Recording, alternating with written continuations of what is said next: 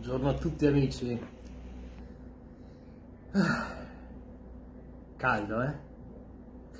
Però forse oggi ho per voi qualcosa che vi rinfrescherà la mente.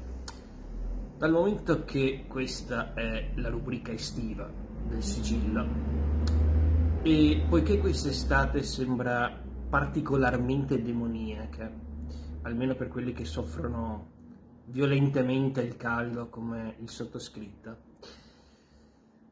vorrei leggervi un brano tratto da un romanzo ambientato in terre molto, molto fredde. Speriamo possa servire. Alle montagne della follia di Howard Phillips Lovecraft.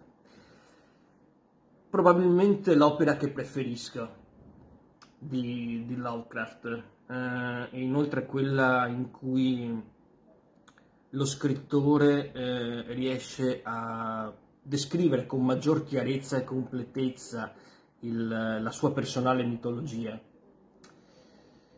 Un'opera per l'appunto, come dicevo, ambientata nel, in terre molto fredde, e cioè l'Antartico.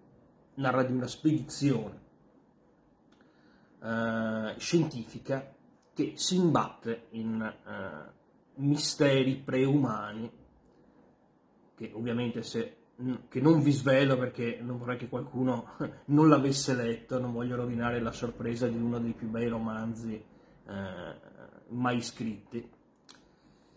Eh, un Lovecraft diverso, quello delle montagne della follia, un Lovecraft eh, estremamente scientifico, dettagliato, eh, puntiglioso nell'annotare ad esempio le coordinate, la longitudine, la latitudine dei vari spostamenti della spedizione, nonché tutti gli strumenti scientifici eh, della sua epoca naturalmente. Sentiamone un passaggio e speriamo che serva a scongiurare questa arsura. Il marinaio Larsen fu il primo a scorgere la linea irregolare delle vette che si paravano innanzi a noi e le sue grida indussero tutti ad affrettarsi ai finestrini dell'aereo.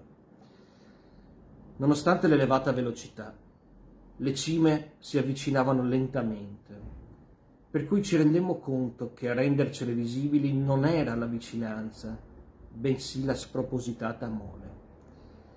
Poco a poco, comunque, si levarono minacciose contro il cielo consentendoci di distinguerne i diversi picchi brulli e cogliere il fantastico che quei monti, immersi nella luce rossiccia del sole antartico e posizionati sul fondale di nuvole iridescenti di ghiaccio e pulviscolo, suscitavano in noi. Lo scenario evocava un presagio di soprannaturale e mistero. Pareva che quelle colossali asperità fossero il portale d'accesso verso altre dimensioni nella sfera proibita del sogno, del tempo, dello spazio. Non potevo esimermi dal raffigurarmi quelle cime vere e proprie montagne della follia, il cui versante opposto si affacciava sull'abisso degli inferi.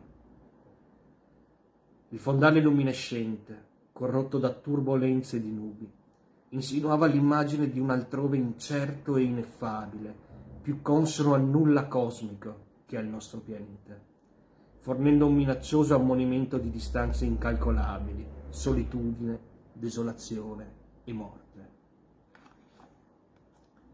A me fa venire la pelle d'oca e spero anche a voi.